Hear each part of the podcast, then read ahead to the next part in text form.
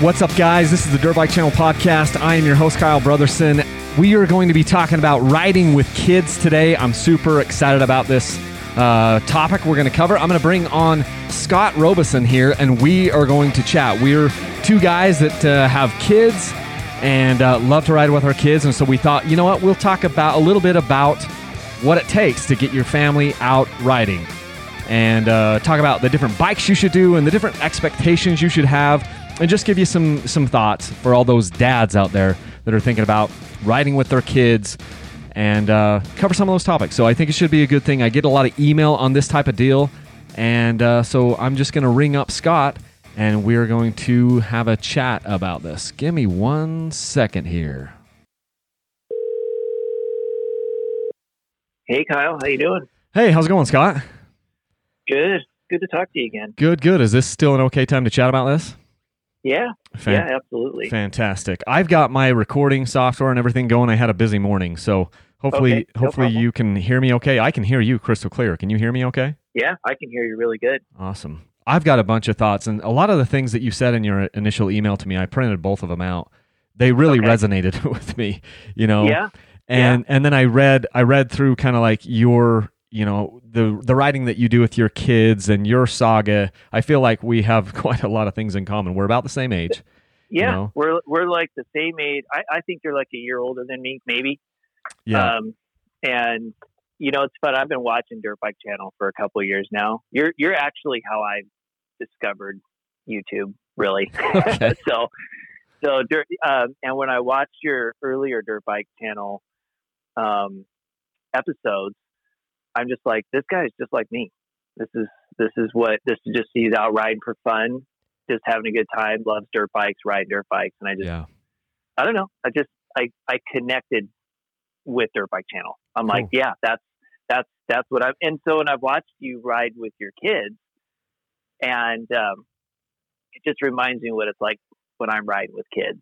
You know, Right and I saw the one video where the one's riding off and the other one's stuck there, and you're like, wait a minute, he's riding off, and I can't talk to him, he can't hear me, and I don't know where he's at. Yeah. it's you're you're like it's stressful. Like you want to be out there having fun and you're stressed. And Yeah. I saw that come through in the video and I'm like, yes, that is what riding with kids is like. Yeah. No, totally. And I grew up riding in the little circle in my backyard, just wishing that I could go ride. You know, that my dad would have taken us out and go riding. And, you know, and I just, I had no idea that I'm like, wow, when you're the dad following kids, there's a lot to this. There's a lot goes into it behind the scenes. It's a lot of work to get them out there. And so, anyways, Yeah. um, it- so I just thought it would be so fun to hear you elaborate more on what it's like to ride with your boys. Well, and I think I think it'll be interesting for us to kind of riff on this because we're we're not the only dads that are doing this. I go out riding Yeah. with you know I've got a couple other buddies that I'll go ride with with their kids, and it's a lot of work. Um, oh, it's all work. it's it's so it's so much work, and but then at times it gets really really re- rewarding. But you have Yeah. to put in a lot of times and. And, and another thing, and so we'll get into this. We'll get into like picking Yeah. correct bikes for the kids and things. But just to kind of set the stage, what Scott is talking about here is just that this is going to be a lot of work. And you don't want to do this unless you are passionate about dirt bikes. And and so uh, I think a lot of guys are, but then the other, you know, cuz you're going to you're to do a lot of work and and you've got to have that passion. The flip side of that is though, you don't want to be over, too passionate to where you make it not fun for the kids. The number one Yeah. priority for every ride that we go on, then I and I tell my kids this is to have fun. Um, Yeah. Obviously, safe. You know, we want to be safe, but I think that's Yep. a given. So we want to be safe, but then we want to have fun, and then after that, I want the kids to grow just a little bit. I want them to be pushed a little bit. Not so Yep. much that it makes it unfun, because if you put them on the wrong bike, which we'll get into, or you push them to do things that they don't want to, or that they're really, really scared about, it's okay to have them do something that they're scared about. But it shouldn't be that the entire thing is just fear and fright and you know it's it's good to it's good to set the stage every time with hey we're going to have fun and if you continue if you make sure that when you go you're telling the kids we're going to have fun and you come back and as you're on your way back you kind of do a um almost like a follow up discussion with them and just say, hey, did you have fun? What did you like? What did you not like? And just make an open dialogue with them. I think it. I think it's going to go a long ways. You know. Yeah, and I think Kyle, that's we're out there to have fun. We are out there to have fun. That, and I got to remind myself that I'm probably the one I got to remind the most is me, because when we go out and you know, let's say you and I are going to go on a ride together. Okay, I'm not worried about Kyle. I'm not worried about you. I just I know you're gonna you can hold your own. You're fine. I can lead sometimes. Sometimes I'll lead, and we're just we're out there having fun. When you take your kids out and you're riding, you got to keep an eye on them. You got to watch them and, and, and make sure they're okay. And you're kind of keeping track of everybody. So you, one of the notes I had wrote to you was lower your expectations of how much riding you're really going to do. Yeah. okay. And, and, and I think going out there, knowing that when you're on a ride with, with kids, it's a different ride than when you're with your buddies. You know what I mean? Absolutely. And so I think for me, it's like I knew that, but I had to learn it at the same time. Because there were times where we'd go out, and I think what's easy for me that I could do all day, you know, like what might be a little loop that I could just ride, ride, and ride. The boys might have one of those in them. And not being frustrated that we can't do more. You know, yeah, we drove all this way, or we're out here camping and we only rode for a little bit. And now we're sitting around. And so yeah. So let's talk, and I totally agree, and I totally agree on that. Let's talk about picking, you know, picking the right bike for the kid or kids. This is a tricky one for me because I get these emails. If it doesn't happen every day, it's yeah. at least every other day. Somebody says, "Hey, what bike should I get for my kid?" And and honestly, I probably the the email that I probably get the most is, "What bike should I get?" And I don't know how old the people are, you know, and so they're like, "Hey, what bike should I get?" And and so I kind of have a canned response which I send back to people, and I'm more I'm okay. almost more comfortable saying that like, hey, you're an adult man or whatever. Here's eight or nine yeah. bikes you can go look for. when they're talking about their kids, which I get almost as often, what bike should I get? I mean, I have some we have some starter bikes we can get into when they're when they're really yeah. really young. You know, four, three, four, five, six, and then you get into these weird ranges because the kids are so different you know they yeah. they hit these growth spurts or they're you know a little bit shorter a little bit bigger. I have known 12 year old kids that are bigger than me. Yet i have a 12 year old son who's like 70 pounds and is still riding yeah. you know just like a, a 65 two stroke and stuff. But so so uh, keep in mind anyone who's listening to this you need to take all this stuff with a grain of salt because every kid is so different. I've got three i've got four kids that are all completely different. You know i've got so what's so fun about Oh, I'm sorry, I didn't want to interrupt. No, go ahead. Oh, what I was going to say, this is one of the topics, Kyle, that I was really looking forward to talking to you about because I think you and I have taken a little different angles on this, and I feel like they're both right. And what's fun is I really want to hear your perspective on this in more detail and why you chose the choices you made. And I think you've kind of done that on YouTube a little bit, but I'd also like to share with you why I made the choices I made. Um, yeah. And I think it's great because it's because because very much what you said is true. It's the personality of your kid and what you want to be doing. So, if you don't mind, I'll just give you a brief summary of the bikes yeah. I have. Yeah, let's do it. So, what we have is I have uh, the Honda XRs. I have an XR70. It's a 2000. I have an XR80 and an XR100. And so these are the older ones. These are the, the styles. So my XR 80 and the 100 are from the 90s. So they're your older style bikes. They're they're kickstart, um, four stroke. They're just real mellow trail bikes. And yeah. then we also have a PW50 that was given to us. And so both boys started on the PW50, and I have one boy, my oldest. For anyone listening, yeah. the PW50 is made by Yamaha. It's the littlest one. Yes. Yes, and the and I would say for anyone thinking about a PW50, this is just something to consider with it. It's really a in your backyard kind of bike and smooth trail, um, gravel road, very beginner terrain, very very beginner. It doesn't have hardly any suspension. It's an, it's a centrifugal clutch, so meaning there's no gears, and so it's very limited to what it can do. It's 10 inch tires, so the tires are very small. Um, so it's really works the best. We've had the most success with it in our backyard with the kids riding in a circle. Yeah. You know, it, it and so it's just getting them going. And so the reason that I went with the Honda XRs, and I'm and I kind of like to work on bikes. So the 80 and the 100 were both project bikes that I bought that needed a lot of work.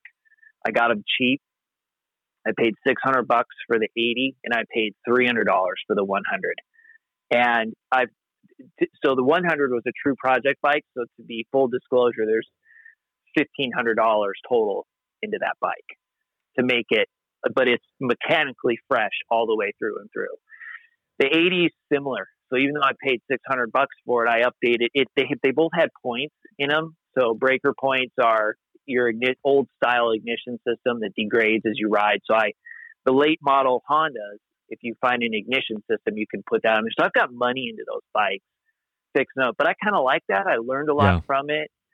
I think the benefit to that is if you're the kind of dad that likes wrenching on motorcycles and you need projects to do, that's something to think about is fixing one up because then you learn all about it. You learn about the maintenance, you learn what breaks, you learn how to take care of them. So that's just something that's personal for me. Um, what I like about those bikes is they're quiet. Uh, my boys seem to just they like the quiet four stroke. They're easy to ride, lots of low end torque. They're not real zippy. They're not going to be great on a motocross track by any means. They're not race bikes. These are just going out, having fun in your backyard, having fun on your local trails. You know, fun trail ride. That's what they're for. And they go through very little gas. It's an air filter, lubing the chain, and an oil change maybe once a season, and you're good to go. And that's kind of why I went that route with those. It's just it's easy. It's low maintenance. Um, and it's easy for the kids to learn how to ride. The XR80 and the 100 have real transmissions. They're clutch, five speed transmissions. The XR70 is an auto transmission. So it's a three speed auto clutch. So it's kind of the next step from the PW50. Yeah. So, So, so how yeah. old how old were your kids? and How old would you recommend? I have some thoughts about this, but uh, the PW50. When's the best time to kind of start a kid riding, as far as age and and height or weight? Or do you have any thoughts about that? yeah, and I would say it depends on the child. So like you said before, it really depends on the child. And so what's interesting is if you go read the Yamaha, it comes with a book. It, it's like a ready. Maybe you've seen this, Kyle, but it talks about readiness for a child. So it talks about several skills that your child needs to do. So I would say if your child can ride a bicycle without training wheels, and they listen to you uh, most of the time, which I think everybody with kids knows they don't always listen to you, but Right. you know they need to be able to have you, you need to size up your child. Can they hold the bike up? Can they stand there and hold the bike up? Um, i started i started our kids on that pw50 when they were three and i would say that that's pushing the envelope big time. Um, it came with training wheels. I don't recommend those. I, I, I know a lot of guys use them. They're kind of dangerous because they can hit stuff. I had them so i tried them I, I wouldn't use them again. I just, I think wait, just wait a little bit, let them ride their bicycle, let them get used to balance and stuff. And then what I did is when he started riding that bike, riding the PW50 when he was three, I tied a rope to the, there's a bar underneath the fender. I tied a rope to it, hung onto the rope because I could actually overpower it. If he started to accelerate away from me, I just grabbed the rope. So I started him at three and I just let them putt around a little bit out front with a throttle set screw in it. It comes with a throttle set screw, so you can really tune it down. What are your thoughts on that, Kyle? That's So- kind of where I was at with it. No, I love it. I think that three is probably about as young as you'd ever want to do. And I, I wrote before you said anything about training wheels, I wrote it down on my paper right here because I, I do have pretty strong feelings about this. Now, just because Kyle and Scott say they don't like training wheels on bikes, that doesn't mean that you're a bad dad if you decide to do that or if you did that. Yeah. So we're not, I'm not trying to put anybody in shame or anything, but I believe that if your child still is on training wheels on his pedal bike, they're not ready for a dirt bike yet. There are just Yeah. enough things that they're going to be dealing with. I think that they need to be able to ride their pedal bike without training wheels. In fact, I think training wheels are a huge crutch altogether. I've got four kids. I have learned training wheels are not good. What I, the be- same thing, Kyle. The better yeah, thing the better same. thing to do is to get them a Strider bike, which are not expensive now. You can get them for less than 100 bucks. I've got yep. my 3-year-old daughter is on her Strider bike. I did I did training wheels on my oldest daughter and she couldn't ride a bloody pedal bike until she was past 6 years old. Uh, then with yeah. the uh, with the boys, I got this Strider bike and I had a 2-year-old rocking a Strider bike, being a, ripping up and down, balancing at 2, you know.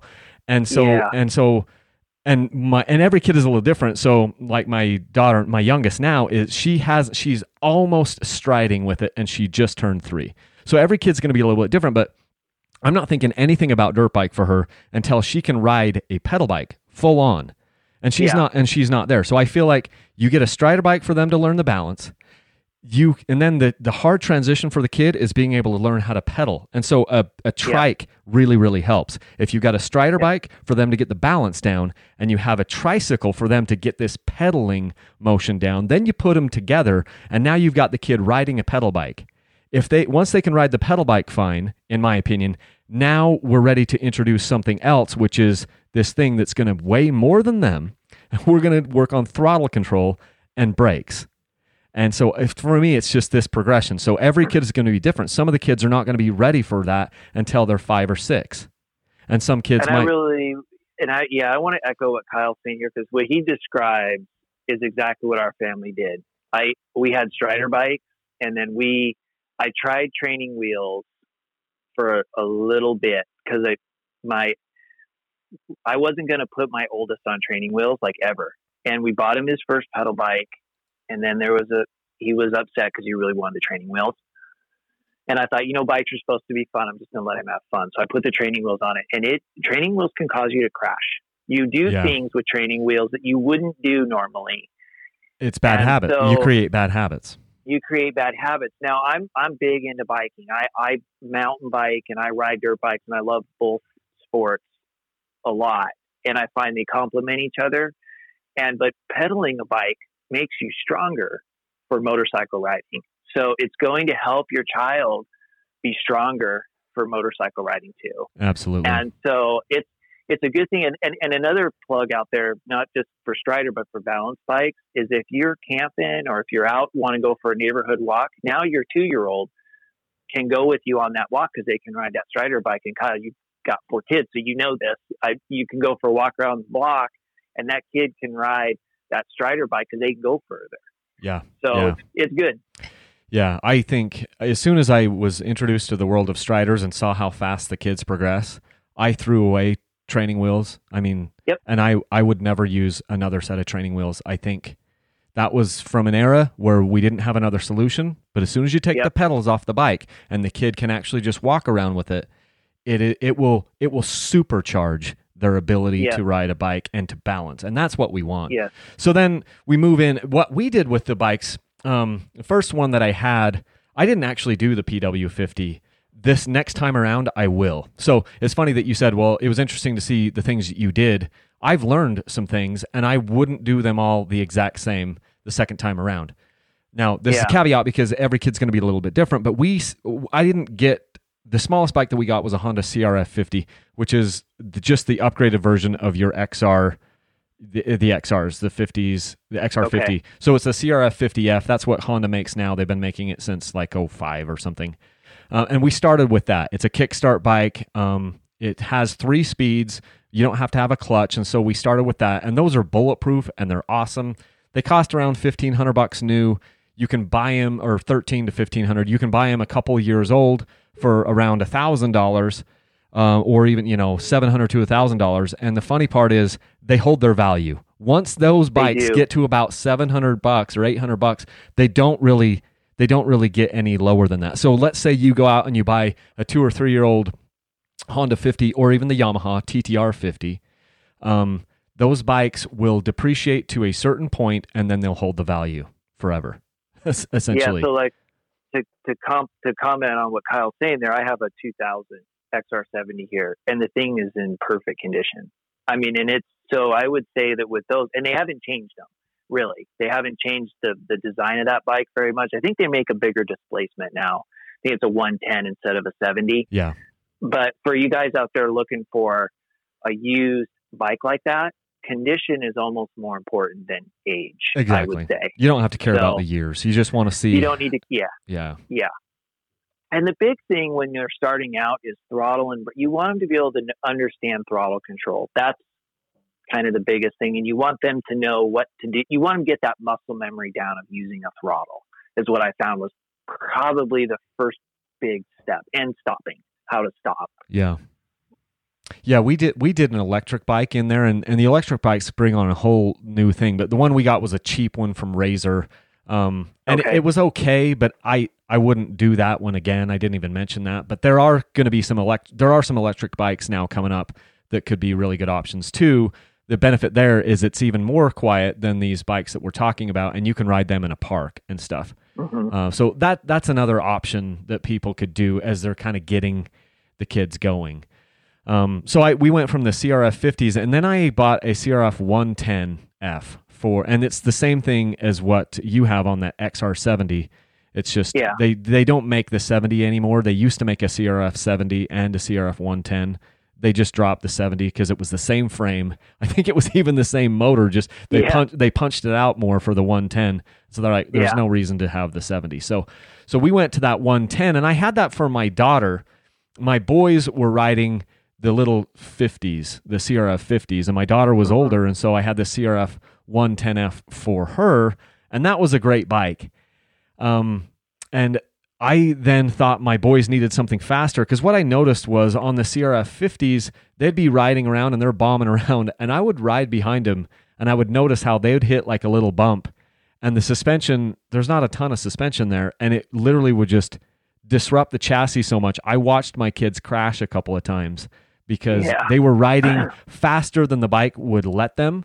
And so I would definitely do the CRF 50 or the TTR 50s again. Um, but then I jumped them straight to these KTM race bikes. They were the KTM 50s. So now we moved from a 54 stroke that was gentle and could kind of putt up any hill and gave them a ton of confidence, but the suspension was kind of lacking.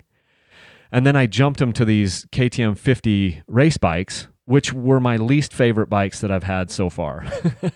Okay. Um, and it was good because, well, it was good in one hand because the suspension was now able to handle bigger stuff and harder stuff and faster stuff, but the bikes were like an on off switch on power. And so okay. it went from we were having fun on trail rides on the CRF, the Honda 50s, the little four strokes. We were having fun on the trail rides and they could go up any hill they wanted. If they just clicked down into first gear, it, it would climb anything and they were having a blast. And then we moved them to these race bikes, which were fun on the flat stuff because all of a sudden they had tons more power and they could go faster. But as soon as we start doing trail rides, they had some challenges.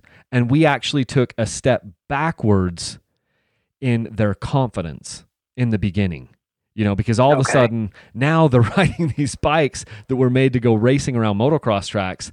And in order to do the same little kind of quasi technical trails that we were going on before, they had to be going faster. The bike didn't have the low end torque to go through it slow like they could do on their little Honda. And so now they had to hit everything fast. And and uh, there were multiple rides where the boys just came back scared and they loved Yeah. the idea of dirt bikes but then in practice it became scary and harder and so Yeah.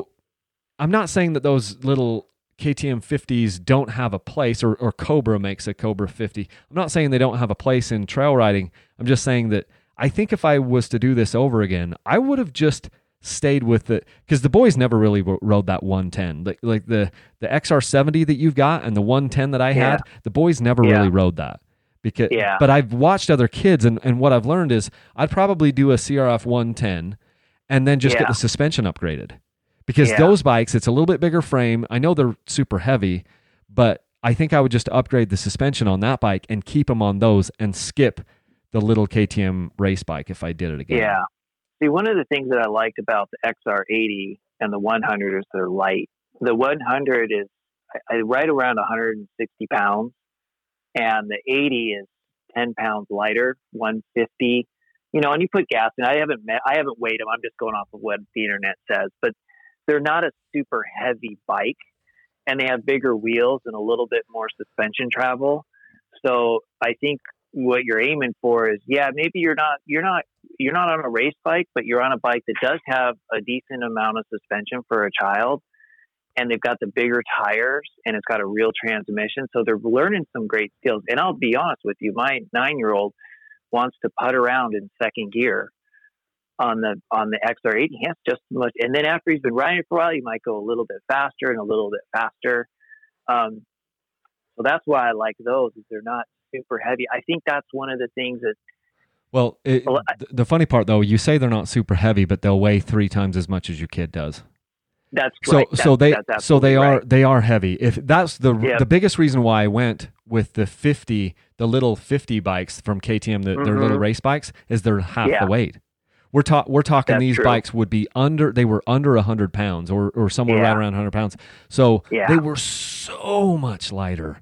But which is 60 pounds lighter than an XR. So, which is a, a huge difference. I So- mean, that'd be a big difference It- on a big bike. it's a big it's a big difference and so that's why i went with it but it just Mhm. did have some other challenges and so if we when we would go camping if we were just out in like open fields and stuff the kids Mhm. loved and had a blast on their little ktm race bikes but then when i would take them on a trail ride that's where we struggled and that's where i'm like you know i don't know that i really gained anything by doing that even though i bought the bikes that were way lighter and and technically faster it doesn't matter. You can't be full throttle. You're not going 40 Yeah. mi- you're not going 40 miles an hour Yeah. on these trail rides. So Yeah. who cares how fast the bike is?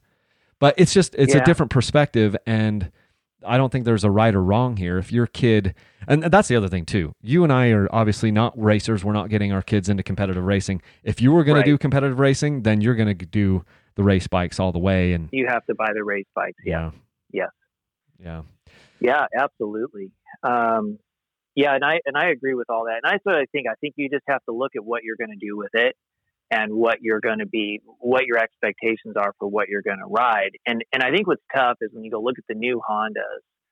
So if you weighed your 125, your fuel injected 125? I, I need to do that right now. In fact, I want to do a full review on the bike because that that's Okay. that's another one. So then we stepped up. My boys are on 65 two strokes, but I also have Mhm. a Honda 125F big wheel version for my daughter, and all and all my boys can can ride that. And I think I'm going to do a full review of that bike now that we've had it a little over a year. We might have had it two Okay. years, maybe no, somewhere over a So year. that's your that it- was the replacement for the XR 100 Mhm. essentially. Yeah. And and they there's weight added with the battery and electric start. Now it's you know that's a lot easier. A let push pushing a button, especially a fuel injected bike. That's you roll it out. I mean, there's something to be said about your your kid just pushes a button and they go.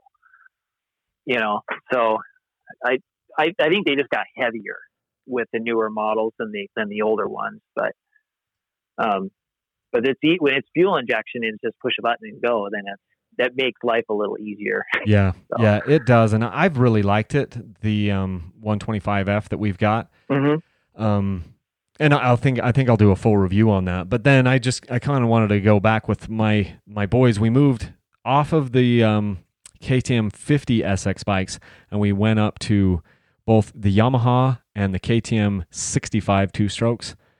And those bikes, Yeah. oh my gosh, I have loved those bikes. I mean, there have been some times like we've, you know, every once in a while it's harder it's hard to start them, you know, because they're kickstart only, but they're super light.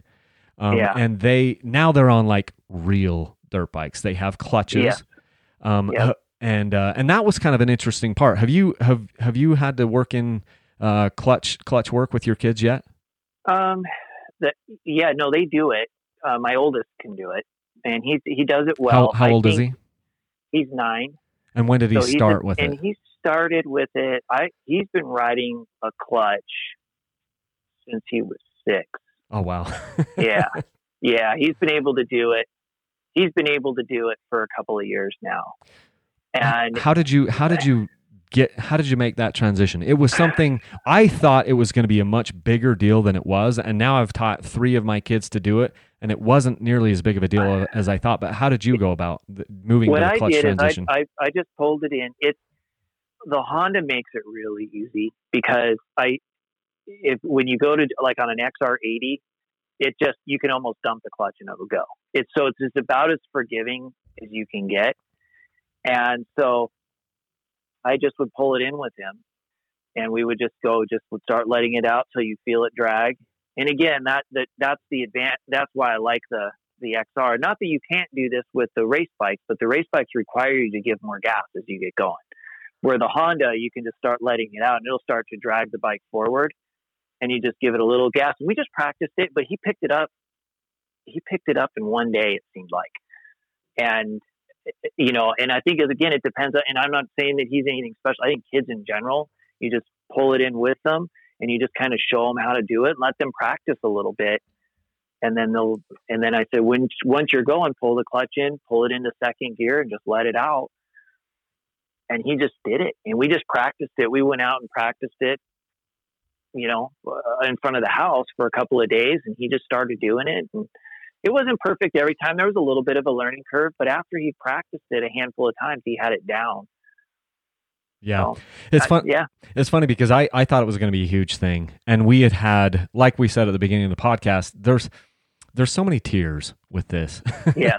yeah. now yes, now is. we come back we come back from rides and if we come back from a ride and I've usually got both of my boys I usually mm-hmm. don't. My daughter doesn't come with us a lot. I usually have. I have to go kind of separate with my daughter because she's she's 14. She doesn't ride as much as the boys. The boys are nine and 12, and the boys okay. just thrash their sister, unfortunately. And that's just because she isn't into it. And so I can't really ride with all three of the kids. I have to take either the boys or my daughter. But there's yeah. a lot of tears that happen and if we come back from a ride and no one has cried, I'm going, wow, that was cool, you know? Yeah. And, uh, yeah. But the, I, so I thought there was going to be a lot of frustration when we moved over to clutch bikes and I was super worried about that. And we came home with a, with a KTM 65SX race bike. And, uh, I showed him in the backyard like four times. I was just in the backyard in the, we never ride in the backyard because I've I live on a yeah. quarter acre lot, but yeah. I took him in the grass in the backyard and I kind of reached over them I, I wasn't riding the bike with them, but I just kind of reached over them from behind and said, okay, yep. put your finger up on the clutch and let me show you what's happening with my clutch, with the clutch hand, and with my throttle hand. And I showed it to them about four or five times with them on the bike so they could actually see what I was doing. And then I said, okay, yeah. you try it. And they basically dumped the clutch like you talked about. And even though it was yep. this 65 two stroke, the 65 two stroke has enough torque that they can just go just pop the clutch and it'll yeah. and it'll just go. Like it's yeah. almost hard to kill those, you know, especially if you give any throttle at all, you just boom, dump the clutch and it goes. So they did that a few times in the backyard. I'm like, okay, let's go for a ride. We put all their gear on because at that point they were just in the backyard with boots. All I did is I made them wear boots. We didn't even have a helmet on. We might have. Yeah. But the point is, we were on soft grass, and I'm like, we're just gonna do a couple stops and starts. Then I put them in their full gear, and we just go out onto onto a gravel road and boom they just they picked it up and yeah they stalled a few times but especially if you're on a gravel or a dirt road you can almost dump any bike or uh, dump the clutch yeah. on any bike and it will just it'll spin the tire if it needs to and then go and you just kind of let them and what i've noticed is that they they'll be dumping the clutch and then you start working with them the next few rides and be like hey let's let the clutch out a little slower and let's get more smooth and it doesn't take very long and and they get more and more smooth with it. The one yeah, it, the tricky part that I noticed on the Honda though is the Honda, the 125F. We've got a 2019 Honda mm-hmm. 125F. The yeah. the clutch doesn't actually engage until the lever is a long way from the bar. And that's hard. Yeah. That's hard for the kids with yeah. little hands. Is if, if you can try to adjust yep. that so that the clutch engagement happens so it's not all the way out, it might make it a little easier for those little hands. Yeah, one of the things that helps a lot that I did on the older bikes is I just replaced the clutch cable. That does a lot. It's amazing when you get one that oh, yeah. it got a lot of time on it. Put your clutch cable on. It's twenty bucks. You know, it, and it makes it easier. But yes, you're right. The the KTM has the the KTM have the hydraulic clutch on yeah, it? They're hydraulic. Yeah, yeah. So that's that's that's helpful because it engages it right away, right off the bar, right? as you start to let it out. Yeah, they're they're pretty good that okay. way. But even the Yamaha, the Yamaha that we've got, okay. YZ65 is a standard, you know, a steel braided clutch, and it's actually yeah. easier to pull than the KTM, and I think it's because of the springs okay. that they have inside the inside the clutch. But I 100% get a new clutch cable. You know, if it's warm, if it's an older bike or whatever, it's such an easy maintenance item, and it could make it. It's a huge difference. You got to realize your kids Yeah. don't have the the hands, the strong hands that you do.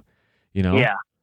And then Yeah. and then lube the clutch point. You know, put some grease up on any of those pivot points so that that thing isn't so stinking hard to pull. Right. Yes. Yeah, and, and that's you know just just going through that with and that what I found is kids learn pretty fast. There's you know it's kind of like you were saying now. Like I taught my wife to do it when we first met because she rides with us too, and it took a lot longer to get her to figure it out as an adult. Had she ever um, driven like a stick shift in a car or a truck? No, no, she'd never done that before. So it was just learning that, getting that rope memory down. It's kind of like getting that rope memory down, learning to grab Yeah. the clutch and learning how to let it out. And I think adults in general, I think if you if you didn't grow up doing it, it takes a little bit more to more practice to get there. But I think a dirt bike clutch is more forgiving than a car clutch anyway, because you're, you know, just generally speaking, because you have a lot less weight you're dealing with, and it's there's oil in there, so you can let it slip longer, and you know what I mean. Yeah. So Yeah. yeah, I, I I grew up. I was driving stick shifts when I was like six. You know, on kind of on the farm, Okay. trucks and tractors and things. So I laugh. I I it always surprises me when I meet people that are my age, and I'm like, wait, you've never driven a stick shift? But a lot of car a lot of cars don't have it anymore. You know, I it's been a Yeah, while since we've even had a vehicle that had a had a stick shift. So you got to go out there and get a sports car or something. And then even most of those don't have them. yeah, and, and I learned to do this when I was five years old. So when I was five years, so I oh, as long as I can remember, I've always known how to do a dirt bike clutch. Yeah. So to me, it was just something I didn't have to. I had to kind of refine my skills a little bit when I started riding about 20 years ago. You know, really riding seriously. Um, but yeah, I it's it, I, I always knew, so it wasn't like I had to learn this new skill. But I think it's but for kids, I think you spend a little time with them. Just like I had a very similar experience to what you had. That's basically how I did it too. So So let's talk about we've talked about the bikes a little bit. Um, let's talk about you know your idea. This is actually the one where you caught me on the email. So I get a lot of email from people and and people have different ideas or hey this podcast that podcast. The reason why I emailed you back was this bullet point. You said lower your expectation on how much riding you'll do. Maybe discuss the added stress of always looking out for your kids which is much different than riding with the guys. I know we talked about that a little bit, but let's talk. Let's kind of expand on that a little bit. What did you mean when you said lowering your expectations on how much riding you're going to do with your kids? So when I go drive somewhere to go for a ride, and I got riding areas half an hour from my house up to two or four hours. I get there, I want to ride. I throw my gear on. We're going. The whole day is about riding, and we're going to ride until we can't ride anymore, and we're coming back to the truck. and We're going to come home. That's the typical. You know, when I would go, the guys that got me into riding, it was always a four hour. We we didn't just putt around the gravel pit. We got on the bike, we rode trails, and we went out, and it was All it was day- always all a day. serious. It was always all day, and we were going to make the most of this. Um, what I meant by lower your expectations is, is you might get all you're, you're going to spend a lot of time loading up all the bikes because now it's you're not just dressing yourself, you're addressing other other little people. You're not just worrying about your own bike, but you're going to start one, maybe two more bikes, or in my case, it's two more bikes, or I'm going to maybe have a kid ride with me and then watch another kid. And so there's a lot more to do. So you're going to spend, it's a lot more effort to load up. It's a lot more effort to get there. I'm and just, then when I'm you just get laughing. there, I'm just laughing because I'm, I'm going, yeah, yep, yep. and, and it's, it's more maintenance. It's, it's more, and it's, it, it, it feels like 10 times the gear. and it's, even though it might be one other person. And then if your wife comes with you, that's another person that's riding with you. So you have all these considerations to deal with. And it's a lot more work just to get there. Then you get there and your your son or daughter is like they're they're really good for an hour or or so. And then depending on how tough the train is, so you start riding and all of a sudden they're tired or they have a little wipeout and they're shooken up. And it and, and I think we could as dirt bike riders we can all kind of agree that hey, if you have a little wipeout, it might take you a little while to recover from it before you're ready to just jump back on the bike again. Yeah. So you get there and it's like, okay, I want to go ride this. I'm, I'm thinking in my mind, um, we're going to go do this. We're going to go ride all day. We're going to go ride. The kids are going to, their kids are going to outride me. And really what you find is you get out there and a half an hour later, they're tired, they're hungry, they're thirsty. And you're like, man, I, the bike just warmed up. Exactly. And now you're stopping and you're doing snacks and food and, and, and maybe there's tears. There's always tears. I don't know that we've ever gone dirt bike riding and not have crying. I'm like, is every parent's experience like this? I mean, I would have done anything to, to be taken out and go riding as a kid. And here I'm like, these kids got these awesome bikes that I dreamed about forever. And all this, and we're out here and they're crying. There's no crying in dirt bike right oh, The, the last time we were out riding around at, it was, it was sand dunes, but there was a hard pack area. And my youngest is crying. And I'm like, why are you crying? I don't know. Just ride. And he's telling me he's crying, but he can't stop. He doesn't know why. And I'm like, okay. so you might, as a dad, come out there and ride in a little circle with your son or daughter for an hour, and that might be all you get to do. And and I think being happy that you're out there together and realizing that hey, this is this is this is going to be your best friend later for riding. This is your family. It's an investment in your family. So it's it's, it's more about the experience of going out there and less about the full on I'm riding with the guys for four or five hours. I loved what you just said because that the words, the word investment is the word that I've used and thought of and I have to remind myself. You just said it's an investment in your future. And that is a hundred percent what this is. You are investing in your future and your future relationship with your family, whether it's Yeah. a daughter or whether it's a son. The times that you go out there and you just you drove that hour or whatever it was, half hour, four, whatever it was, and you go out there and you get this little ride in, you're just putting small investments in your brokerage account for the future. you know what I mean? Yep. And, you, and and eventually there's going to be enough money in that brokerage account where you can actually start to draw on that, but you're just building it up and it's investing in the future and it's going to take baby steps and but I'll but I'll tell you how and I'm starting to see this. So just what day is it? It's is it Wednesday today? Wednesday. So It's on on on Monday, on Memorial Day, the whole family wanted to get out and kind of like kick off summer. We didn't go camping over the weekend, but we decided to go to kind of do this dirt bike hike thing. So I was going to take the boys dirt biking on this little loop, and and my wife and two daughters were going to try to hike a little bit of it and just have a fun time. And I said to my wife, I'm like, well, let me just take the boys up this. I had kind of like a little loop in mind. And I'm like, let me just Yeah. take them up the trail a little ways. And I said, I don't think they're going to be able to do this. I don't think they're they're going to love the bottom part, but not the top part. So just let me take them up there a little bit. Maybe we'll all just we'll ride for like 10 minutes like you just said, Scott, and then we'll come down Yeah. and we'll just take off our gear and we'll go on the hike with you. Well, I take the boys up a little bit and I get them through one section. And then I just decided I decided, you know what? I'm just going to push them up. I'm going to push them up this hill and do this loop. And I might I know I might be in for it. Um, Yeah. and I had ridden that trail like three days before by myself, but I'm just blitzing along, you know, in second gear, third gear, not even thinking about it. Well, the point of the story is the boys absolutely totally shocked me. Yeah. They Yeah. sometimes you, you put in this all this effort with them and it's going to take years and everything, but then all of a sudden you're going to get to a point where they, where they will start to surprise you. And all of those you know, line upon line that they've been building and skill stacking on top of skill and confidence. That's another huge thing is confidence stacking on top of confidence. And then you get to this Yep. point where you're like, oh my gosh, I can't believe that thing that they just went on. Like you have that, you're like your heart skips a beat. You're like, wait a second, holy crap. This trail is really skinny and there's that kind of slough off area and it's 20 feet down and they just stand up on the pegs and they go through it.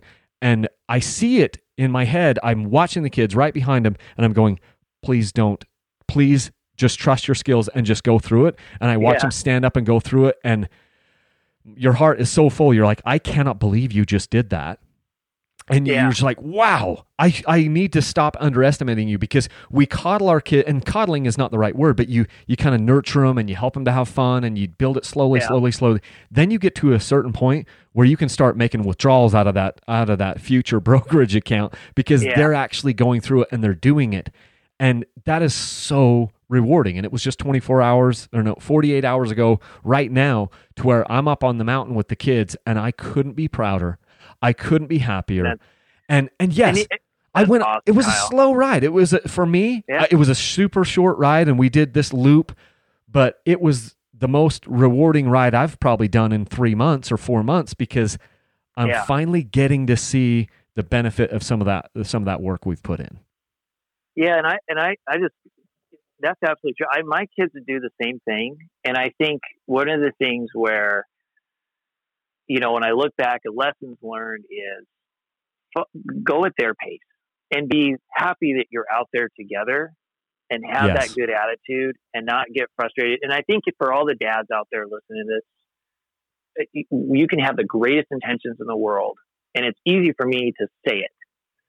I think it's easy to say don't get frustrated, but then when you're there in the moment, it's a weekend, you've It's made all the effort to get out there, it's hard to live it out. But I think you don't want to ruin the fun. You want to remember you're out there for fun. And there was a guy I, that I've known that I've ridden with a couple of times, and he's one of those guys that just had a natural talent for riding motorcycles. He invites me over to his house, and he was riding a, a Honda 450R, and he rode a wheelie all the way down his driveway. Turned and I'm looking. I told him I wasn't a good, a very. I'm like a C class rider, just a trail rider. And he goes, "No, I don't care. It doesn't matter how good you are. Just come over and have fun with us." And he had a motocross track, and this guy could clear all the doubles and triples, and had a big ramp, and was doing stuff that the pros do. And super cool guy. But what he told me, and the reason I bring up the story is that when he was a kid, his stepdad recognized early on that this kid could ride and he could ride good and he was going to push him and he pushed him and pushed him and pushed him and he took all the fun out of it. Yeah, and he he just he pushed back on his dad and didn't want to ride anymore. So his dad sold the bike and he didn't ride for a while because it created so much conflict because the dad saw the talent and tried to push him to be more than he wanted to go. And what he told me was few years went by and his dad shows up with a bike in the truck went out and bought a brand new bike and rolled it out of the truck and said here you go have fun.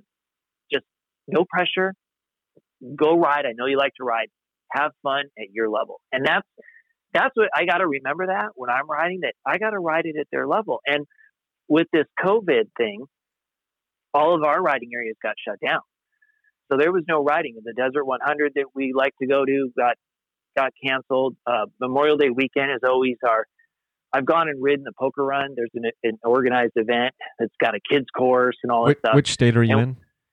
I'm in Washington State, Okay, so so I live I, I live in Western Washington. So we ride the mountains and the, there's a couple of riding areas around us, and there's poker runs and stuff like that that we'll do. And and we don't do a lot of that, but I like to do the Shelton Valley Poker Run, and I like to do the Desert 100. And we uh, so that stuff all got canceled. So we started just riding in the backyard. And I'm I've got like a half acre, so we don't have a big backyard. it's a grass, and it's a little bit of a slope to it, but we've got a, a basically a track burned into our grass. And I'm out there this weekend with the two boys, and we're just putting around on the little bikes, and they're having fun. And we rode for an hour, and that was good. And they had a great time. And I'm just out there riding with them, having a good time. And I just got to remember that hey, that's that's what this is all about. So, so yeah, so just to keep it fun. That's the big thing is just keep it fun. And that's what I really meant about lowering expectations is lowering your own expectations so that you still are, you're having fun regardless and your attitude is good regardless and you're building up your voice because it's just like what Kyle's saying. At some point, those kids are going to be, they're going to be waiting on you, you know? so yeah, yeah. I I loved all of that. I could echo all of that, and even just like with getting the kids ready for in the beginning, you're going to be putting their boots on, you because they won't Yep. be able to snap their boots. You're going to be lacing their helmet because they won't know how to do it. You're going to be doing Yep. all of these things, and so you will be dressing, you know, two people or three people or however many Yep. kids you have, and but slowly it'll get better to where it's like, okay, they can do their own helmet now, and oh, they can, you know, strap their own boots now, and they can do these things. But I don't. I look at the rides with my kids totally different as as opposed to the rides where I go out with my buddies or myself. Um, and you just have to have that expectation. We're going to go out and we're going to ride as as a family, and we're going to have fun and we're going to enjoy it. Um, but I'm not going to get my fill of riding. It isn't. Yeah. So you go into it knowing that if you have your expectation of like I'm not going to get my fill of riding today, then you won't be so let down. And so it, it's all Yeah. sometimes it's all about setting the right expectations. So let's That's talk about. good- go ahead. Yeah, go ahead. Let's go to the next. Yeah, let's go to the next. Let's go to the next one. I wondered about communications. So I don't know what your experience has been with this, because I've tried a couple different now options. I've done it with no communications. I'm talking about helmet communications. Um, have you have you done any helmet comms? I- What's your thought on it? I that? have not. I have not. Um, the only experience with it was a long time ago, like 18 years ago, when I first got into riding. We rode with a guy who was an ex-military communications guy, and he built some radios.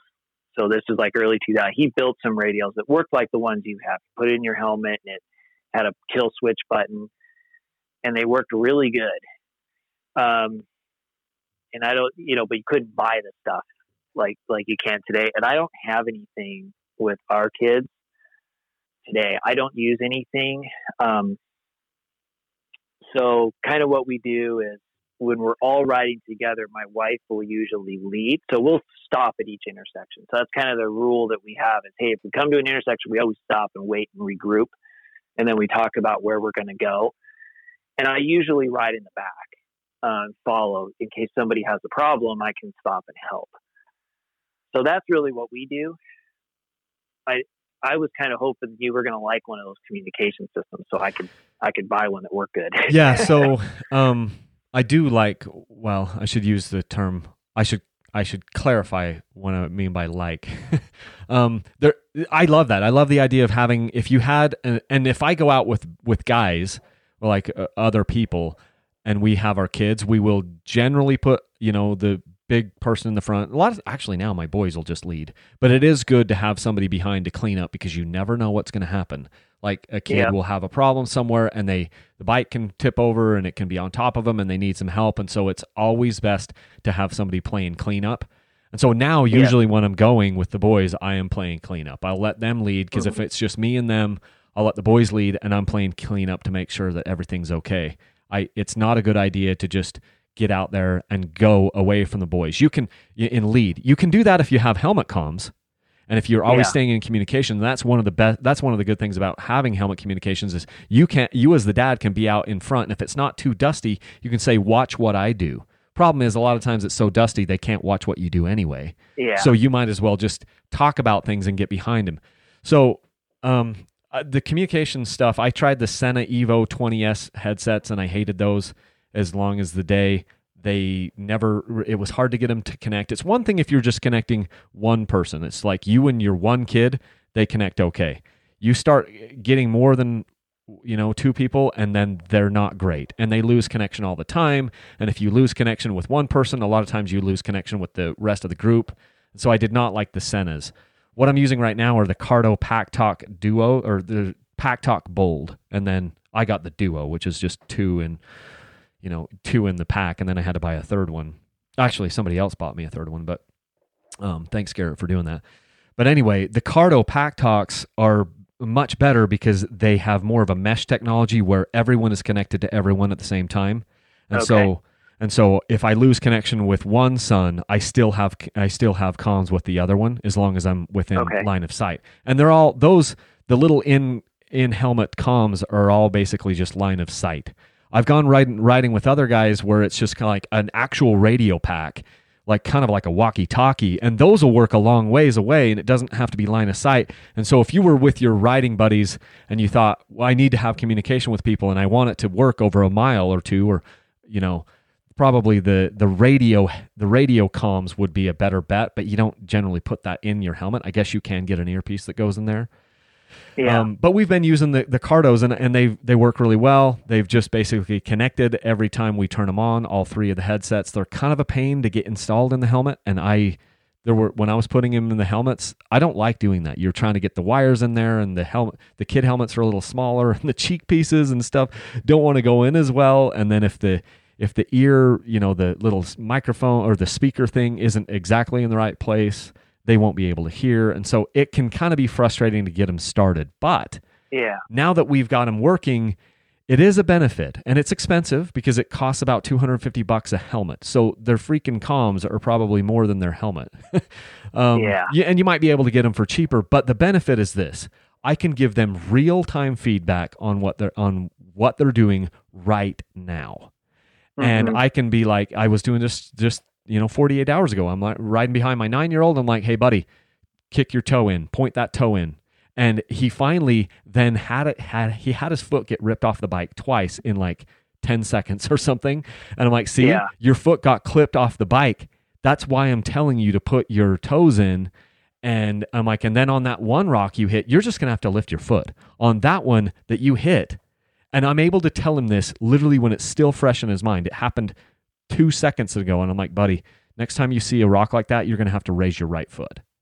You know what I mean? yeah. And so the real time feedback is pretty cool. And so I don't want to use them with my riding buddies, but having them with the kids, if you have the option, if you, because they're expensive, all this is expensive, but if you have the ability, the Cardo Pack Talks are pretty good and it does give you a little bit of an advantage because then you can provide that coaching in real time and you can also make sure they're still having fun i can't Yeah. tell you i it's such a mental thing where you can say hey guys isn't this so fun isn't this a blast and if you if you do that in the middle of the ride it's kind of like you're reinforcing that that fun idea Yeah, we're actually having fun out here. yeah, you know? remind them, Yeah. remind them that you're having fun, and then Yeah. if something happens where they're not having fun, like if they, you know, if they tip the bike over, I can be like, you know, do you need help? And I can tell if they st- if they don't answer right away, it's probably because they're in starting up, a, working up to a cry, you know, Yeah, and and you well, can be like, hey, buddy, just breathe, just breathe, And we're I gonna be okay. Two, a couple of things just to kind of build on that, Kyle. Is and- I wrote a note down here. Is kids, you know how when you start to bonk as an adult, it's it's kind of a degradation. It's it happens a little slower. Kids have a tendency to go off cliffs, Yeah, and so what I've noticed with like my five year old when he was riding his fifty in a trail, we were riding and riding, we were going around, and all of a sudden, the difference was one lap. And this wasn't a big area, but he starts to lose it. And I think and he was having a lot of fun. He didn't want to stop, but he just, he just, he he finished that lap and then he just fell over and laid there. And he was done. he wasn't going to ride out. I had to walk back down there and push the bike home because he was just done, done. And so kids can have a tendency, and I don't know if you've noticed this with your kids, but they tend to go off cliffs. And and the one thing my wife was saying to make sure I mentioned is snacks, all capital letters. nice. So snacks. So take lots of food and snacks and feed them more than you think you might need to. You know, before they're hungry, maybe here's a bar, here's a pack of trail mix or something because and hydration. and hydration. Take water and and just make sure you're feeding them with things they want to eat that are going to give them energy. Because once they bonk, it's a bummer.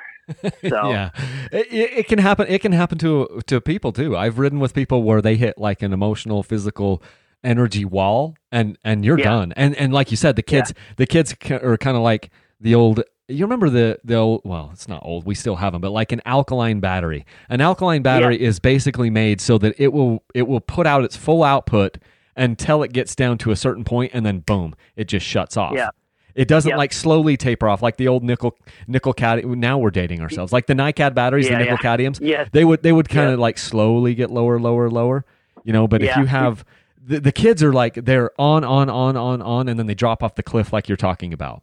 And so it's Yeah. it's good for not literally, but they their energy level just like all of a sudden drops. And so it's important Right. to have water, hydration. What I've started to do with my boys the last few years is I make them carry their own packs. I'm Yeah. like, okay, you've Yeah. got a riding pack. We're going to make sure you've got water in it. You're going to have food in it. I'm carrying all the tools. Um, but I make them carry jackets. And that's another thing. I'm like, guys, look at the weather. Let's look and try to decide what we're going to do. We can always put a pack, we can always take a layer off. You can tie it around your waist or you can put it in your pack, but we can't put a layer on. And so you're teaching them all these things. You're, you're, you're trying to teach them to be present and be, have, you know, uh, emergency preparedness and just general preparedness. Guy, you're going to Yeah. need a drink and you're going to need a snack. Yeah. So let them pick it and let them carry it. I think that's a pretty good one. Yeah, that's it, and that's that's one of the things that could make the real difference in your experience is snacks and water. And then I and then one of the other notes I had on here is consider the bike you're riding behind them. And like I know, like on a couple of the bikes, like I know, like the KTM X, XCW, the 300 XCW. One of the comments that I've heard a lot is first gear is just kind of unusable because it's super slow. Um, however, if you're if that's the only bike you have, and you have a little a little son or daughter that you're going to ride with on a PW50, and you're going to go putt around camp with them or putt around the yard with them, that that seemingly unusable first gear for normal adult riding might be useful to practice your balancing skills and some other things riding slow. So I kind of wrote down here a good ride, a, a bike that goes slow well might be make your experience more fun. And one of the things I saw last year when I was at the uh, poker run event that we do over Memorial Day weekend is I saw this dad following a PW50 on the kids course, and he's on his Yamaha WR450, and he just looked like he was hating life. The bike's going to be overheating. The bike's just because that PW50 goes so slow for that big thing, and it's just he just looked so frustrated. And here I am, I've got an XR200, and that XR200 is it's one of those bikes that's incredibly entertaining to ride if you don't take yourself too seriously when you're on it. If you're just you're just playing around having fun, there's no suspension on that thing. It's it's really only good up to third gear. It's got a six speed transmission in it for some reason. But there's no there's But not enough power to pull it in, There's in not the enough higher power gear. to even pull it. but but in first year, the thing's almost like a child's bike. And so I'm out riding that thing around with my kids. It's super quiet. It's the quietest bike we own by a long shot. It it'll literally go an entire summer on a tank of gas. So that's not my bike that I ride. I and he's he's not he's not exaggerating, guys. You, you you might think he's exaggerating. No, you only put you only put gas in those types of bike like once a summer like because it, once it a summer. I, there, it's actually uh, ion technology where it's actually like using it's, maybe it's hydrogen maybe it's a hydrogen fuel Yeah. cell because they don't Yeah. actually burn the gas that you put in the tank. They don't burn the gas. I don't even understand. You could do 200 miles on that thing. And I ride that bike all the time with the boys, especially if I'm in my, I live in a neighborhood. So in the backyard, I'll pull that thing out and ride that around with the kids. It's got a super soft seat on it. So when you're sitting because a lot of times you might have a little kid ride with you, you know, so that's sometimes what I'll do is I'll have my youngest would ride with me when he wasn't ready to ride. Well, I can, you can't stand up when you have them with you. So you just sit on that thing and cruise behind because you're just you're riding sweep and you're your support group. So you're sitting on it. So I guess that goes back to lowering your expectations. Hey, you know, you might be just sitting on something like that putting and so consider that. I mean, an XR200 you can find. So they don't come up all the time, but when you find them, they're twelve hundred bucks. will get you one that runs great. You know, for a Yeah. good condition one, it could be twelve hundred bucks. For a bad condition one, it could be six hundred. So if that's something just to and, and there's a lot of choices there, Kyle. I mean, there's that, there's TTRs, there's, but think about the idea of having a, maybe if you can, if it's an option for you to have something like that. I mean, I paid a thousand bucks for that bike and it was in really good shape. yeah Actually got it with the XR70 and it's, it's a cool follow kids around bike, you know, cause I'm going to go say, I can't go fast on it. So, you know, And you don't need to. sets that expect, and I don't need to. Yeah, and, and- that's it's it's it's such a good point because you're gonna have more fun on the XR200 playing sweep with your kids than you are on Yeah. your 450. You know, Oh, like y- your 450 race bike or whatever, it's not going to be fun. You will have more fun on a bike that you can take yourself a little less seriously. or a little Yeah. yeah, and, and and also that won't overheat. So if you're going Yeah. to if you can't afford two bikes and you do have a bigger like 450 motocross bike or maybe like a KTM 500 EXC or something like this, install a fan on the bike because you're Yeah. going to be going so slow that the thing is going to need more air pulling through the radiator. And it, it and just that's a nice thing. The xrs that's a you know you're talking about an air cooled bike. If you could find like let's say you've got your high performance race bike and you're like this mr bad a or whatever you're going to spend a lot of money on these bikes with the kids the, the littler bikes. You Yeah. might it might be a good idea for you to get a low maintenance um, four stroke low compression just something that is easier that isn't going to overheat so much just to go with them and play sweep. You know so i i love that idea. I haven't done that because i've always just had all these different bikes kicking around but i don't Yeah. take like if i when we were doing the really slow stuff i wouldn't take certain bikes now with my boys on the 65s they're ripping and i can take any Oh, bike yeah. i can take any bike that i want but in the early days that that's a really good idea that i didn't do Uh, but I also wasn't riding things- a lot of four strokes that were overheating. I would ride like a KTM 300 that didn't Yeah. overheat. You can take a KTM is- 300 that, and it won't overheat as long as you're not climbing a massive hill, spinning the Yeah. wheel. And that's a good go slow bike in first gear because it's got that really low first gear. Yeah. And so if that's the kind of bike you have, you know, the other thing too is like a CRF 150F, that kind of thing, electric Yeah. start. Um, that was play bike of the year, I don't know, years ago in Dirt Rider. And so some of these little bikes are kind of fun for an adult to jump on and just rip around on. Yeah. You know, like I said, if you're not taking yourself too seriously, and, and, and my main bike that I ride is a KDX 220. Nice. And so I, even though that one goes slow, and and actually it was Kyle, um, you know, I had a CR250 for a long time that I tried to convert to a woods bike, and it was actually watching all your videos that just was like, I got to sell this dumb thing because I'm missing out here. And I had bought the KDX initially for my wife, and every time I rode that, I'm like, I like this better, and it's that less power, more confidence. So some of that's just my personal preference. Um, I know that's not everybody's personal preference, but it's my personal preference that I can actually ride more confidently with less power. yeah. Um, and and honestly, that what's what's interesting about the XR200 for those of you that don't know is it has a full size front tire. To me, what makes it more because I used to have a CRF 150 as well, and the XR200 is kickstart, so there's no battery. It's super low maintenance, but it's that motor that makes all its power on the bottom and it really signs off. After you get past the mid rev, there's no top end of that bike. It doesn't rev out like a modern four stroke would, um, which actually makes it super entertaining for low speed technical trail riding and, and so and, and or low speed following children. And so it's got a full size 21 inch front tire with a 17 inch rear tire, and it's a shorter, smaller bike. So I'm 5'11, and I find that bike incredibly entertaining to ride just for messing around on. Yeah. So it's just throwing that out there Well, yeah. for No, those that are. go ahead. Finish Yeah, that go. point.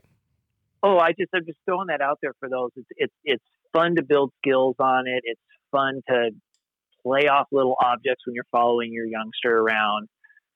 So that's why I like that. I just find it incredibly entertaining, and it and it taught me that I don't need all this power to have fun, and that's Yes. why I like the KDX so much because it's that perfect mix of. It's more I, the XR200 is not enough power to go out and ride with the guys by a long shot. It's not enough power, but the KDX is like that perfect mix. It's like wow, this thing is really good on the bottom, and it's got plenty of power when I need it, but I can, but I'm super confident on it. Yeah. You know, So- you, you thought you made me think of another thing that I do when I'm riding with the boys. Um, that is a is kind of a fun thing. So you're going to be going slower. You're going to be you're going to be sweeping with the kids. That gives you an opportunity to slow down and look for fun things to do. You know, Yeah. when you're out bombing with yourself or bombing with the guys, it's all, you know, there's all this competitive stuff and everyone's trying to race each other and everything. That's the funny thing. People ask me, they're like, Kyle, why don't you race? And I'm like, I race every time I'm on my dirt bike. it just isn't in like a sanctioned race where there's going to be some podium at the end. But the, the whole Yeah. thing is when you're riding with your kids, you're going to be going so much slower. And that gives you the opportunity to then focus on some different things. Find rocks to hit. Hit things on purpose that you wouldn't Yeah. normally hit. Hit this log. Yeah. hit that rock. There's that side hill berm thing. And so you can have fun on your dirt bike at any speed. And so just because we said let's lower expectations you know we're not going to ride as much when we're with our kids that doesn't mean that we don't have fun. So Yeah. lower your expectations down and then cha- and then set your sights on something else. You know, you you can say like, okay, I'm going to stand up on the pegs for this entire ride. I'm never once going to sit on the seat.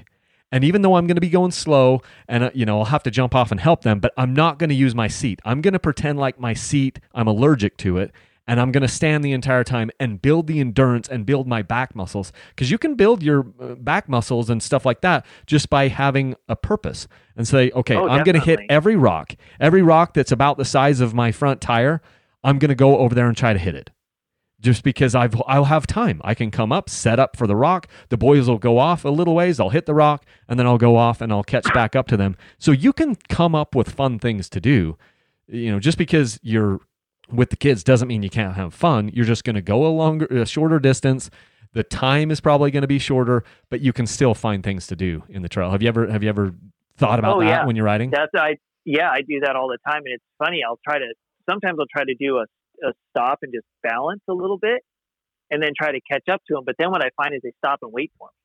And I'm like, you guys need to stop and wait for me. Just keep going, you know. Well, that's where But the yeah, comms I- come in. That's what you because you can say, "Hey, just keep going," you know. Or if you have to pass them for something for whatever to show them a line, then you can just tell them, "Okay, just keep going." You know, I we do we do hand signals too. Like I have a hand signal where I roll my hand, like you know, keep going. And so we would, Yeah. I would, I'll use hand signals too. But if you got the comms, then you can be like, "Hey guys, I'm going to hit this hill right here. You guys just keep going, and I'll catch up to you." You know. So. Yeah. Yeah. Yeah, that's good stuff. Well, Was there anything else you wanted to cover here, Kyle? I think I think we've covered most of it. I've I've loved uh, uh, tools. I guess we should talk about tools and emergency prep. Okay. So with tools, I carry. That's the other complication is it's now you've got all the other things you have to carry. What I am trying to do and trying to figure out is put like spark plugs. I actually have fouled a couple spark plugs now on the little bikes. I've never fouled a spark Okay. plug on a big bike, but I've been carrying now spark plugs for the kids' bikes because every once in a while you can foul them. The littler bikes seem to be a little a little more prone to that. It's probably a good idea to put an extra lever, a, you know, a set of levers in your kid's pack, and then put a spark plug in your kid's pack um, because that's not heavy, you know. And then dad yeah, you're gonna want levers. We've Yeah. broken lever before. and dad can carry tools. It's one thing for me to ride back with a broken lever, but it's it can be harder. And we've never actually broken a lever all the way off with the kids, even though I Yeah. don't have hand guards on the bikes on my kids' bikes, because I'm like I'm carrying a fleet of bikes. I have five full size bikes, and then each kid has a bike, and I got two trials bikes. So I literally have you know anywhere from five to twelve bikes at a time because this is my gig Yeah. now full time, and so. I can't put like hand guards and everything on every bike. But it's amazing how we haven't actually broken one all the way off. But it, it's going to pay. Luck favors the prepared. So let's have tools. Let's have a few of these items in our pack or in their packs. Um, and then emergency stuff. I carry i try to carry with me um, like ibuprofen. I try to carry with me like a like a way to stop bleeding. I, i've carried i'm carrying israeli bandages now um, just in case we have some puncture you know uh, somebody gets stuck with a you know something in their shin or something or their arm i can i'm not carrying tourniquets with me but i'm carrying like an israeli bandages. And then i'm carrying a gps you know communicator with me. I've always got my cell phone but not all the time are we in coverage. And so i'll carry a gps communicator where i could call for an sos if i needed to. And i just feel like if we're if we're going to get out there very far away from civilization which we're getting further and further now with the boys there's that extra um you know that extra responsibility on us we are the primary caretakers when we're out there Yep. obviously that Yep. mom isn't there and you need to you need to realize it's all on you now you know and their their livelihood they're trusting themselves with you and we need to take that um responsibility seriously and we need to maybe soften ourselves just a little bit when we're out there because mom isn't there anymore i'm trying to raise men i'm not i don't look at i don't look at myself as raising little boys i'm I'm grooming men. And so I want them to be tough, but at the same time, it, uh, you know, it's okay to cry for a little bit. It's okay. It, once it gets excessive, then I'm like, okay, let's breathe and let's let's think about something else we can do. Let's stop crying now. It's been it's been a minute, and let's start breathing now. But you need to maybe soften yourself a little bit because you're the only you're the only one there now you know? And, yeah i agree. and mom mom has like this nurturing side and they're they're tend to you know i'm gonna come over i'm gonna hold you i'm gonna kiss a boo-boo or whatever. I'm not saying you have to do all that but what i am saying is just know that this child might be in kind of a traumatic situation that's just happened. They might have just crashed. It was scary. It was traumatic. And it's not always the best for you to just go up there and say walk it off yeah you know there's a time for saying walk it off and there's a time for having a little bit of compassion and empathy.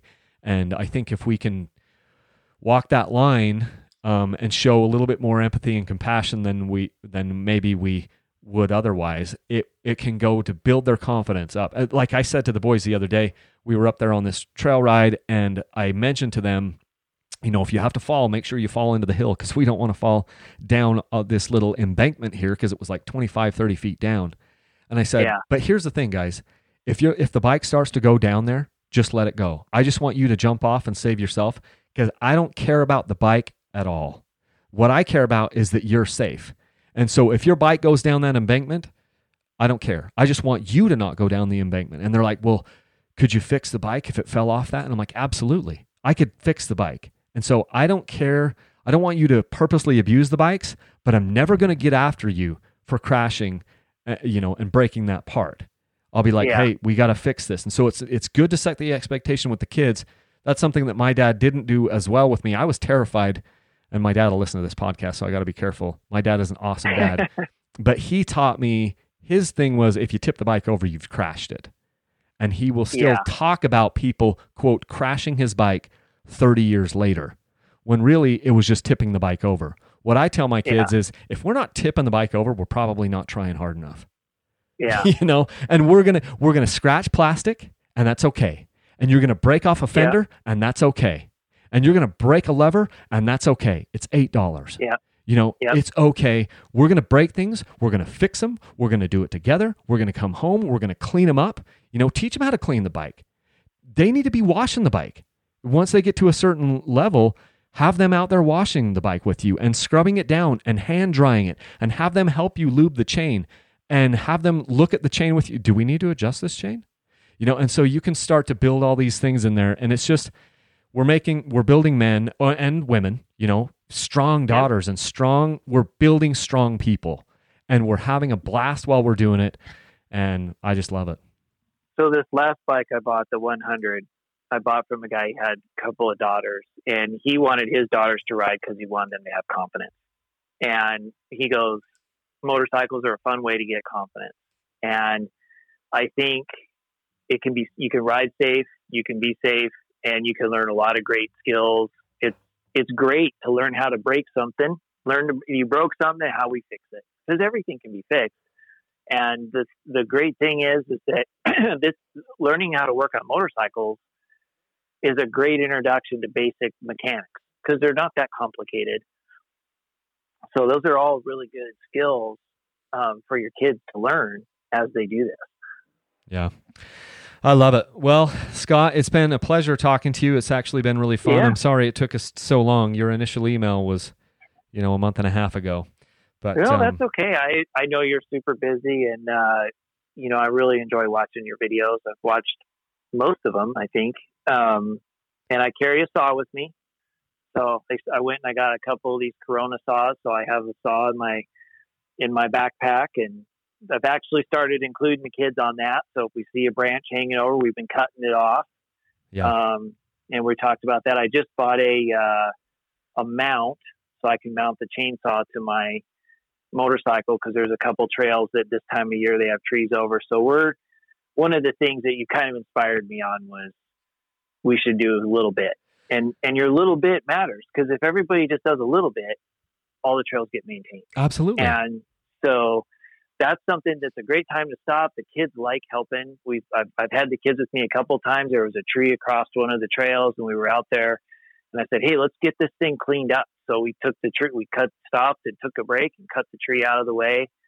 Um, so get yourself a saw, and carry it, and Yeah, do, hand, do a saw, hand bit. saw at the least. You know, you can carry a little hand folding saw, hand yeah. saw. It doesn't even Yep. have to be that, you know, seven, six, seven, eight, nine inch blade folded into its own handle. You'd be amazed the things I've been amazed The in the last couple of weeks what you can cut out. Yeah, the little folding Corona saw at Lowe's works really good, and it's twenty bucks. And- And I like the one you have. I'd love to hear a more in depth review on it. I've got a Um, couple that I'm trying, and so I'll I'll do some more stuff on them. But it, it's amazing what you can cut out with these things. You can cut out a 10 inch Yeah. log. You know, Yeah, Uh, you, obviously you cut on one side, you cut on the other side, and it might take you a few Yep. minutes. The the you know, and then you can have a chainsaw. Like some guys will carry chainsaws with them. Yep. Um, and it's good Yep. to have everybody doing that. But if everyone's taking a little bit, and I've been showing it more, just I I've done that. I've always cleaned out trails and cleaned things out. Yeah. I don't always do it as much, but I had some people email me or saying like, "What are you doing for our trails? All you're doing is riding them." And I'm and it kind of kind of tor- it kind of torqued me because I'm like, brother, yeah, I'm doing probably just as much as you. It's just I'm not showing it. So Yeah. now I'm going to start showing it a little bit more because I want to try to set an example for people and be like, hey, look, it's very rare, very rare that I go on a ride where I don't pull something out of the trail, where I don't clean up the trail. You know, I would say, Well, kind of- I would say 85% of the time, there's at least once in the ride where I stop purposely to clean something out of the trail that's a safety issue or a potential hazard for people. I'm not looking to make everything easy. I'm just looking for safety issues. You know, it's like somebody might not see that or I or that thing ripped my goggles off and I'm lucky that I still have my eyesight. If somebody comes through here without goggles, they might get their eye poked out. I stop and I'll Yeah. cut that out. yeah, you and it doesn't take. I mean, if everybody does a little, it just does a little bit. If if if, if even half the people riding did a little bit, then the trails will stay clean. I, I like that podcast you did with that forest worker from Idaho because I'm going to take a trip there this summer with a friend of mine, and we're going to ride, and we're going to both buy Idaho tags like we're supposed to now. And I that's a good thing because that money goes to making those trails nice, and so that's kind of the other thing too that that's also good to include them in because the kids like helping with that stuff. So and yeah, you're set and you're building that. them you're setting up that you know if you teach the kids this is what we do then they're going to continue to do that you know in Yep. their in their riding and they'll stop with their friends and it, it just it all you know it all perpetuates from there so Yeah. Yeah. Well, thanks, Kyle. I appreciate you letting me be part of your program. So that was that's super. That, that was fun. I wasn't sure if you were going to let me be part of it or just do the podcast yourself. So, oh no i that was cool. I love. I can't. I there's. See, the thing is, and if people want to email me, uh, it's Kyle at Dirtbike Channel. If you want, if you have podcast ideas, I get a lot of people that email me ideas. But if you are articulate and you have something here, you know, a lot of times what I'll do, and I I didn't do with you this with you, Scott. A lot of times I'll just have a call. Um, with people, some people, some people don't love recording. Like I'll have, I'll have other people where I'm, hey, can I record this, and they don't want to, and that's totally fine. But I love just, you know, riff you know get, building on di- ideas with people of, let's face it a lot of the people that are listening to this podcast or watching my dirt or you know you know youtube channel we all have really similar mindsets but we have different ideas and we can you know add something to the community. So thanks for taking Well, thanks for taking the time. I I did not know how to put two dirt bikes into a six and a half foot bed and close the tailgate until I saw you do it on Dirt Bike Channel. So there's lots of value There's in the little stuff things you're doing. little So, things that uh, can help so okay Yeah. well Well, thank you, Kyle. yeah let's keep in touch and uh and uh we'll we'll chat soon Okay. Absolutely. Have a great day. you too thanks scott Okay. Bye. So I want to thank Scott for coming on with us. Again, if you guys have ideas for podcasts, you can go ahead and email me. It's kyle at dirtbikechannel.com. If you want to support Dirtbike Channel, one of the best ways you can do that is using my links to Rocky Mountain ATV and Motosport and Amazon. I have them on my website. If you go to dirtbikechannel.com, uh, right now you'll see the links. It's kind of up in the upper right hand corner. You click on that, and I've got different ideas that you can do. You can even bookmark those. Like that's what what I ask people to do is like, hey, grab the actual link and then bookmark that for Rocky Mountain ATV, and that really helps me. Um, also, if you're listening to this podcast before June 15th, um, of 2020 here, I do have a Dirt Bike Channel sweepstakes that's going on right now. I'm giving away three different bikes. We're giving a tw- away a 2020 Beta 300RR Race Edition. We're giving away a 2020 Yamaha YZ250 FX. And we're giving away a 2019 KTM 300 XCW TPI. That bike has the most hours on it of all of them. It's got 124 hours on it. Um, it's in the shop right now. We're getting a new top end on that. I'm having uh, Kevin at Moto Experts actually rebuild that thing. The reason why I'm having him do it is then we can go there and I can be like, hey, Kevin, how does the top end look on this bike? What does the cylinder wall look like? Do you think it has more or less wear than you would expect for a bike that has, you know, over 120 hours on it? And uh, yeah, so that's uh, that's a video series, or hope I don't know how many videos we'll do on it, but we'll have that coming up. So anyway, that's what I've got going on. Um, hopefully, everyone had a good Memorial Day weekend, and we're just starting to get into summer here. Um, hopefully, we can get out of the coronavirus um, cloud that's been over us as a country and as a nation and as the world. I hope hope everyone is happy and healthy and safe. And I hope this podcast was gave you some ideas uh, of things that you can do with your kids and how you can set that up, and just kind of give you a level set for what it's going to be like if you go out there with your kids. I highly, highly recommend it um, because I'm starting to see some of the benefits now. It's it's still a lot of work, but it's it's becoming less work and it's becoming more rewarding as we go. So that's the one thing I would say to you guys is this is going to be hard, but it's going to be worth it. Make sure it's fun for the kids. And uh, I guess the only other thing left to say is let's leave a single track. Thanks, guys.